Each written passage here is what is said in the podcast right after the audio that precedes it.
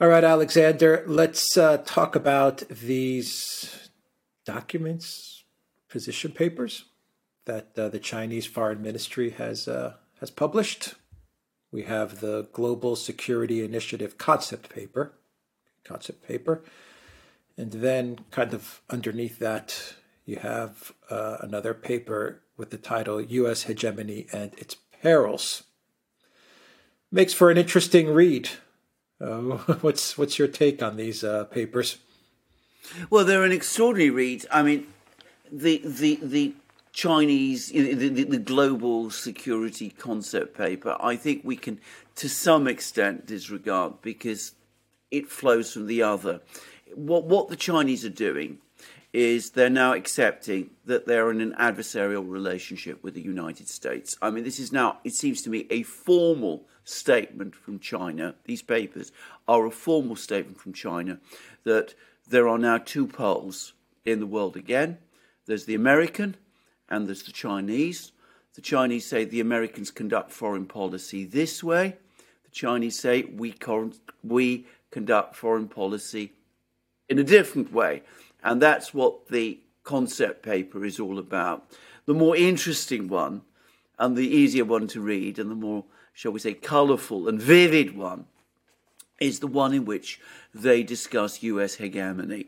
And I have to say, it's astonishing. I mean, it is an absolute attack, uh, a frontal assault on US foreign policy and the way it's conducted.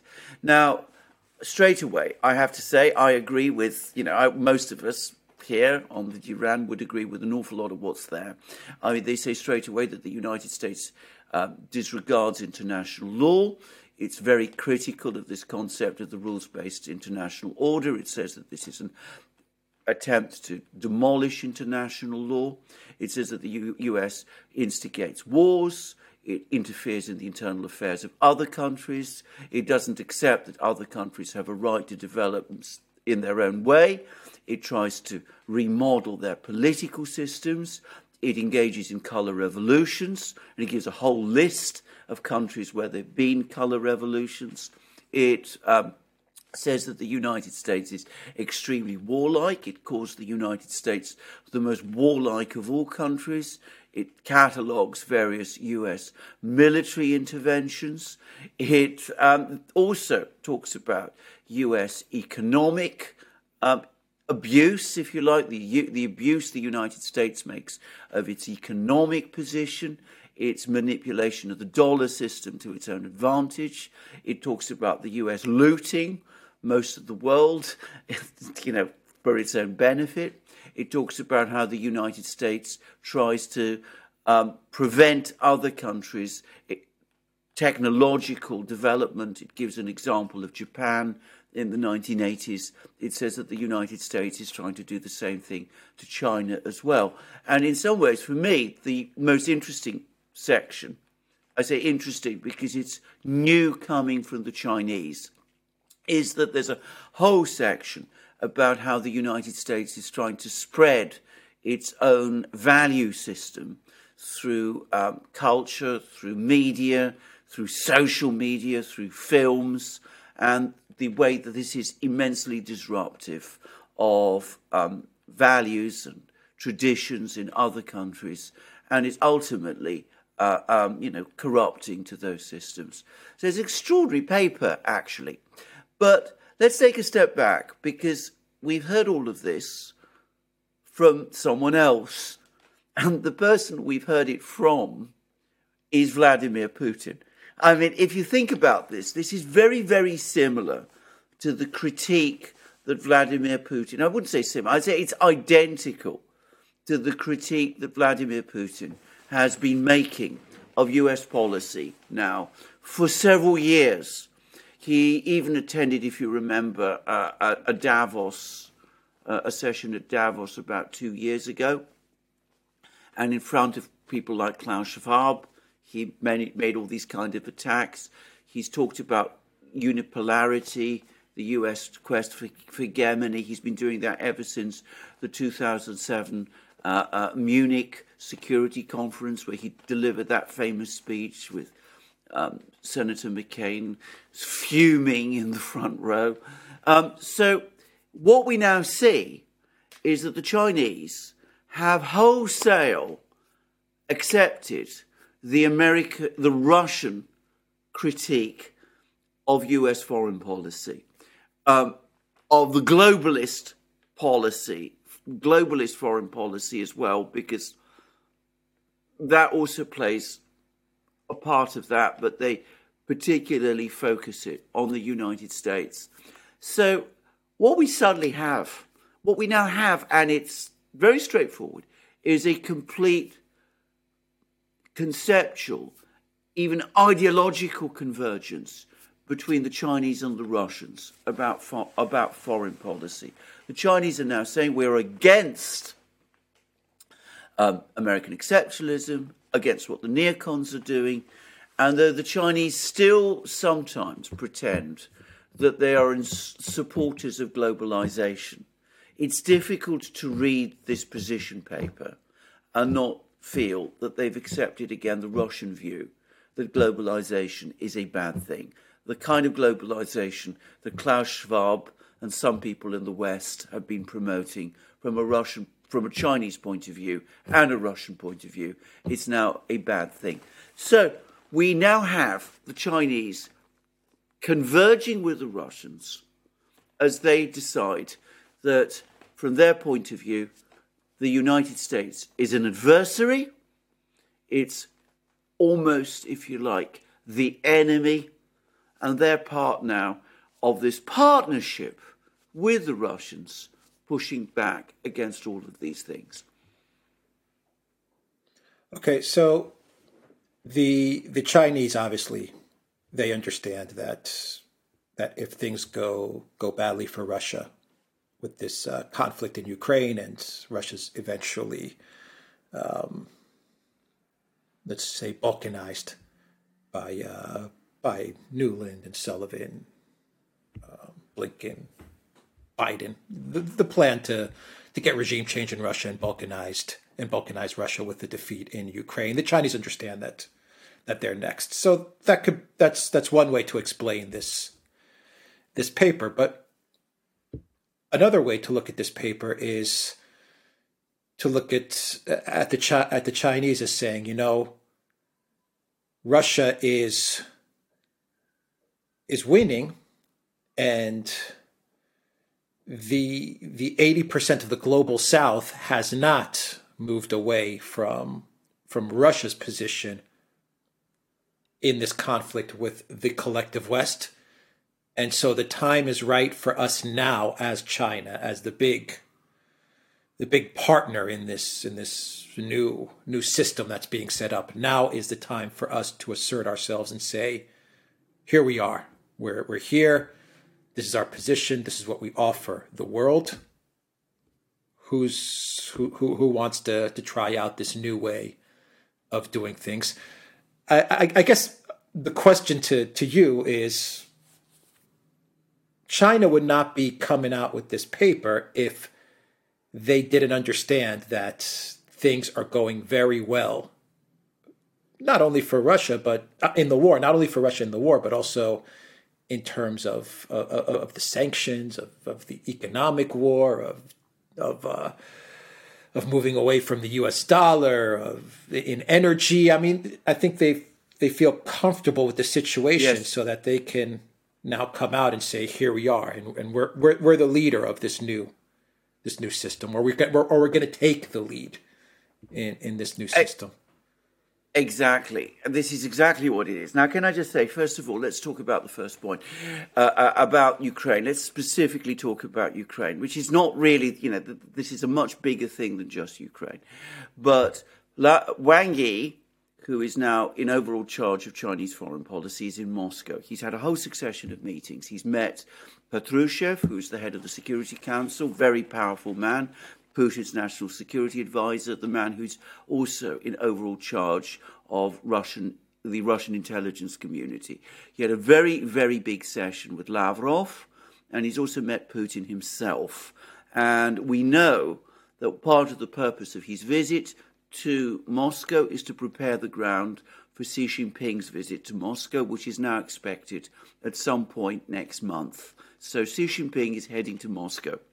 Now, over the course of all of these meetings, there was a discussion between Lavrov and Wang Yi, and we've only got one readout so far. It's very sketchy, and it comes from the Russian Foreign Ministry. But it said that the Chinese and the Russians agree about what was the root cause of the Ukrainian conflict. So that means, if we follow it through, that the Chinese also agree with the Russians about what caused the Ukrainian conflict, because the Russians have set it out in enormous amounts of detail. Now, given that that is so, and given that, as you absolutely rightly say, the Chinese understand that this is a neocon project and that the neocons, if they manage to succeed in Ukraine, would move on to come after China once they've broken up, fragmented, pulped Russia, imposed their own kind of system on Russia. The Chinese are not going to let that happen. And I think this is the thing people now need to understand. If the US goes on escalating in Ukraine, the Chinese, for the moment, want to keep their distance. They don't want to be seen visibly sending arms to Ukraine. But if they go on escalating to the point where it really looks as if the Russians might get into trouble, the Chinese will, will step in. And they will not allow Russia to be defeated in Ukraine because it has now become a matter of vital strategic interest to the Chinese that the Russians that the Russians don't lose. Now that's an important point to, to understand, but it's come out clearly both from Wang Yi's visit and from what is contained in all of these position papers. So that's the first thing to say. But the second thing, and it's the second point that you were making, is actually the more important one. Because why have the Chinese come out with all these things now? They've come out with all of these things now for exactly the reason that you say.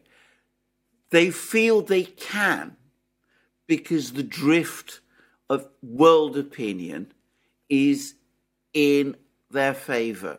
It's moving towards these positions, which Putin very courageously outlined years ago, but they're obviously now gaining increasing traction around the world.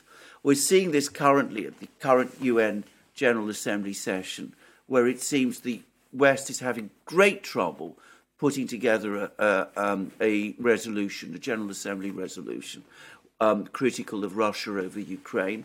What we're hearing is that it's been basically stripped of all substance. but even that is apparently having problems getting traction there. So the Chinese see that. They see that global opinion is turning against the US, that the Saudis are drifting away from the US, that the Brazilians refuse to get involved in the war in Ukraine, that Mexico is speaking out, that the African leaders are siding with the Russians, that everybody seems to be increasingly exasperated with the neocons and with the Americans and with the uh, EU, which is, of course, um, the neocons' willing accomplice. And the Chinese are saying, this is our moment. We are far and away the most powerful country that is rivaling the US. This is our moment. This is the moment when we can come out, say to the world straightforwardly, this is what America, the neocons in America, how they conduct foreign policy. And we are your champion. We will stand with you all around the world as you resist it. And we've come up with our alternative foreign policy, our alternative vision of the world, which is all, of course, about cooperation and friendship and respecting international law and respecting the rights of countries to choose their own destinies and is opposed to interference in internal affairs and all of those things. So you see that the Chinese sense that this is their moment and they're seizing it. Yeah, I mean, this is the real war. I mean, what's yeah. happening in Ukraine is to me is is a battle in this larger war, which is the the movement from from a unipolar uh, neoliberal globalist world order to to something else, or, or at least at least having the option to have something else doesn't mean the one goes away, but at least now you're going to have a different system that uh, that other countries, specifically countries in the global south, maybe even NATO members like Turkey, maybe even EU members like Hungary, they can they can look at this alternative system and they can say this is this is interesting. Maybe yep. I'll I'll I'll look further into into the way they're doing things and look into their organizations and the way they the way they provide financing or the way they they can help out on an economic level or on a trade level or even on a military level. So I mean it's it does provide a new alternate uh, system for for for a lot of the countries uh, in the world that that up until today were stuck with just one player and that was this this neoliberal globalist thing.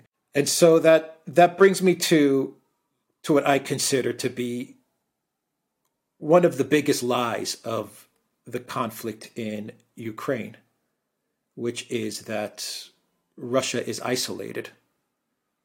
And I think that China now has kind of blown apart that lie.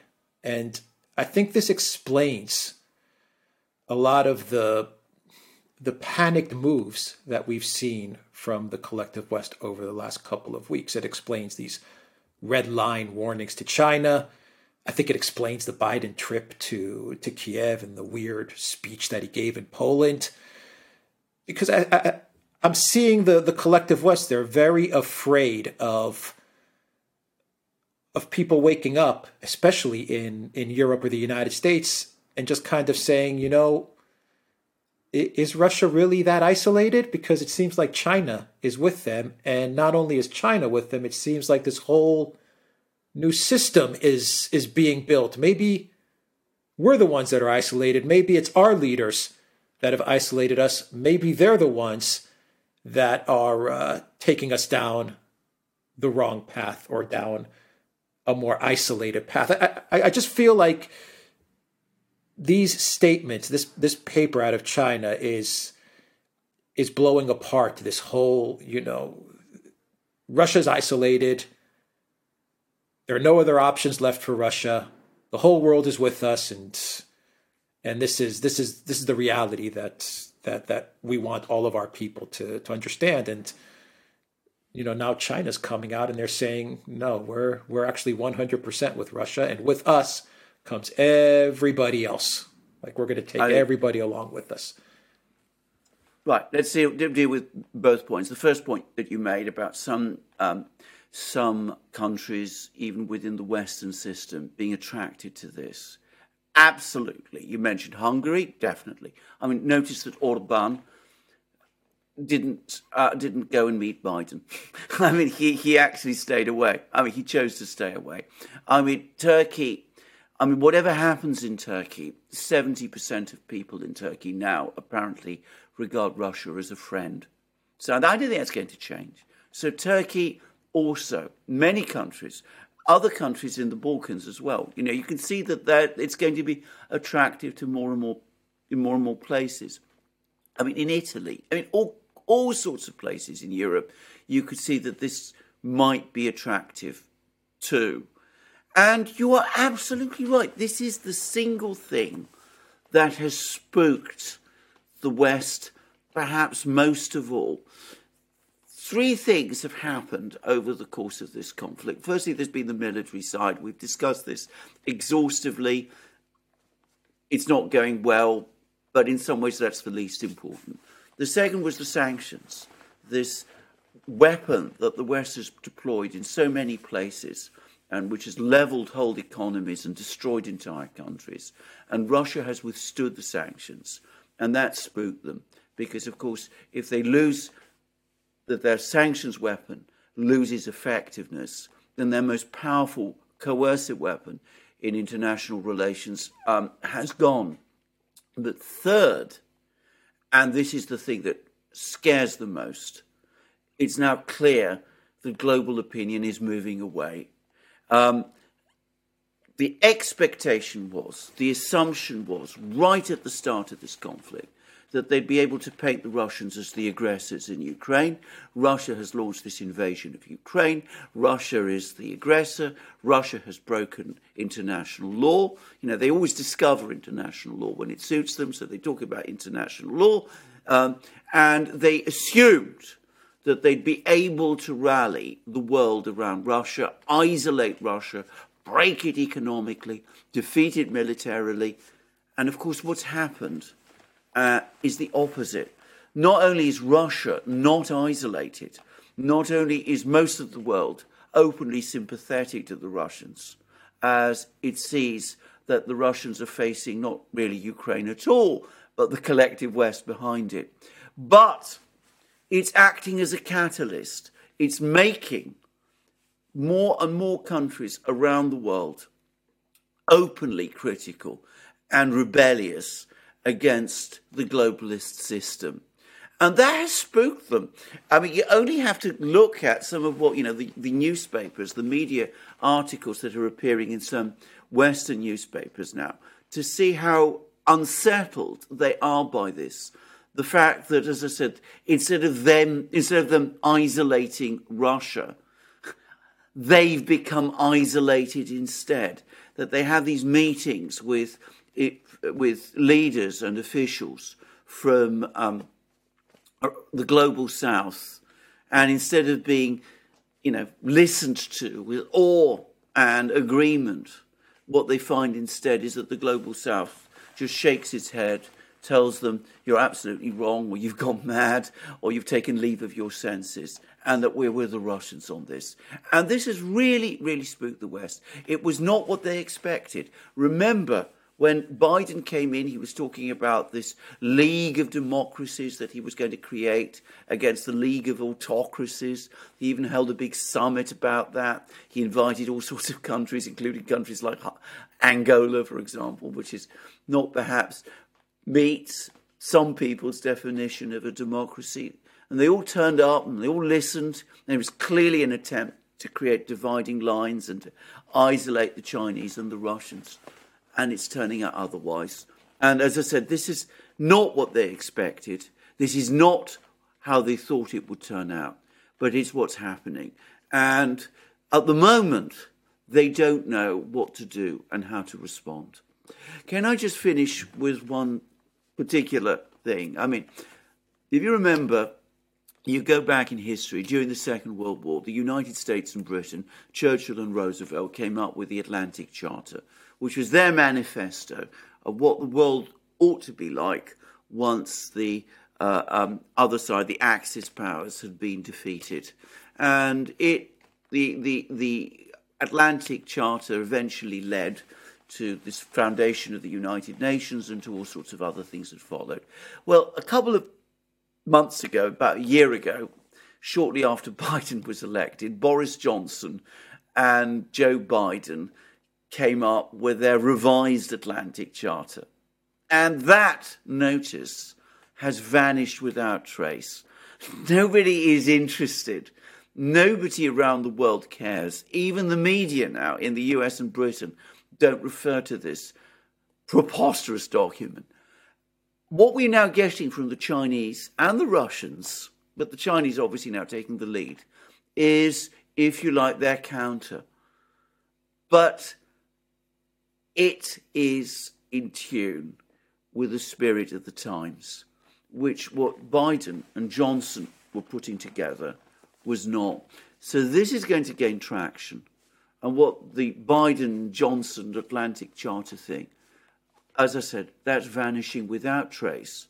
And that, perhaps more than anything else, is a sign of how much on the defensive the globalists, the neocons, all that assortment of frightful people uh, now now found themselves to be.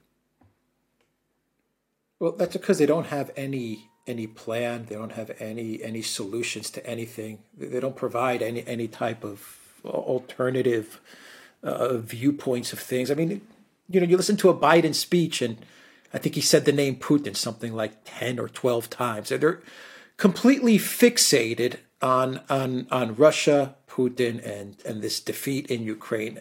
Completely obsessed with it, and even even this obsession doesn't have a real plan. There's nothing. No. There's nothing really to to to analyze or to discuss, or or to really grab hold of. It's just these canned lines that they put together in a speech, and they just talk about how Putin's bad, Putin's evil, Putin's an autocrat, uh, Ukraine's going to win, Ukraine's going to be victorious, and freedom, democracy for all. I mean, there's that, that that is that's that's their speech. This is an unprovoked war, and we're going to to defend Ukraine for as long as it takes. Yes. Okay, they've exactly. been saying You're this now for for six months, and yes, and, and there's nothing there. There's there's nothing yeah. to to grab hold of, and, no. and, and that's it. Uh, and, and I think the whole world is realizing this. The whole world's kind of like end. Yeah. I mean, they're listening to Biden. They're saying end. And then they listen to a Putin speech or, or, or Wang Yi speak, and they're like, okay, they, I may not agree with the ideas, but they're ideas. I may not agree with the vision, but it's a vision. Interesting plan that that he has there. I mean, there's there's something there's something to to go off of. Absolutely. I mean, the, what what the West is doing, what the Biden administration. Let's just talk about the Biden administration. They're coming across as angry and obsessed and ultimately destructive. And this is, by the way, what the Chinese have honed in on. They say, look at US foreign policy today. It is destructive. We are constructive. We are providing you with a plan for you, a plan that might work for you. You might be completely cynical about this. I think most people around the world, you know, are not fools. I mean, they can see this. They understand that the Chinese are promoting their own self interests. But nonetheless, they see a, a country, a power, a great power, and they see that with the Russians too, which is coming across as full of ideas, full of proposals for the way forward, constructive ideas. They don't talk in, you know, hysterical language. They're full of facts. They have facts at their fingertips. You know, Putin's speech pours out facts, statistics, ideas, proposals, suggestions, plans. And as I said, what they get from the United States, I have to say this, it sounds like the, uh, the fixations of a very angry old man in a hurry, by the way. And uh, the Europeans, just as bad. The Europeans are empty. I mean, they, they, they look worse because they're they following this yeah. They're following this, yeah. uh, this, this, this crazy guy who's angry all the time. And, and, and what the world sees, what the 80% of the world sees, the global south, is they see emotional hysteria and panic. Yes. And no one likes that. No one no. wants to fo- no one wants to follow someone who's emotional and angry and panicked all the time. And, and, and I think they're just sick of the whole Putin this, Putin that, Putin this, Putin. I mean, everyone's gotten tired of it. Yes. But the neocons Every- that are running the show, they haven't gotten gotten the memo. I mean, they're they're still well, they're still driving they, home at this, and they send Biden and well, they send Biden to Poland to to give the same yeah. old tired speech. Yes. Yeah, but they can't let it go. I mean, I have to say, I mean, I am, I find it very difficult to understand what the purpose of that trip was actually uh, both the one to Ukraine and the one to Poland. I mean, he didn't say anything really whilst he was there, except as you said, all the all the old cliches and angry words that you know we've heard so many times before. Um, there's even a cartoon, by the way, about this in the London Times, in which you know you have JFK, you know, about in Berlin, Reagan, you know, bring Mr. Gorbachev bring down this wall, and you see, you know, Biden just looking angry and vacant and not really saying anything very much. So that's even in the London Times they've noticed this. So, and that is exactly what the world sees. And people are tired with this obsession and this, frankly, irrational hatred of this one individual, Putin, and his country. And the problem is that the neocons, like obsessive people always, won't let it go. Because obsessive people never give up on their obsessions. They can't. They can't give up on their obsessions. They can't give up on their plans. Because if they did, they wouldn't be neocons anymore. Yeah. So, so this is the the moment in history, this past couple of days, where China has become the uh, the leader of this of this yeah. new system. I mean, this is this is historic, and I think it's a system that that the U.S. can't, the U.S. and Europe can't can't compete against. I mean, they'll compete to a certain extent, but they they, they can't win a China Russia alliance. They'll never call it an alliance, Russia or China. They'll never call it that, but that's what it is. And then if you throw in the other BRICS nations, you throw in India and Brazil and South Africa, and you have Iran coming in, and Saudi Arabia, and possibly Turkey, and possibly Argentina. You, you have all these countries now um, coming into the system. This is this is catastrophic for for the United States, and it was accelerated by the Joe Biden White House. I mean, they did yes. this to themselves. And the worst part about it is that the United States has to go up against this system that China and Russia are leading, specifically China's leading, while they have to take care of Europe.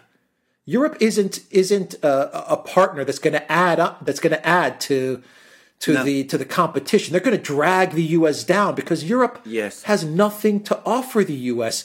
China has something to offer Russia. Russia has something to offer China, even though China is much more powerful uh, yes. on, on, multiple levels, maybe not militarily, but on all the other levels, all the other metrics.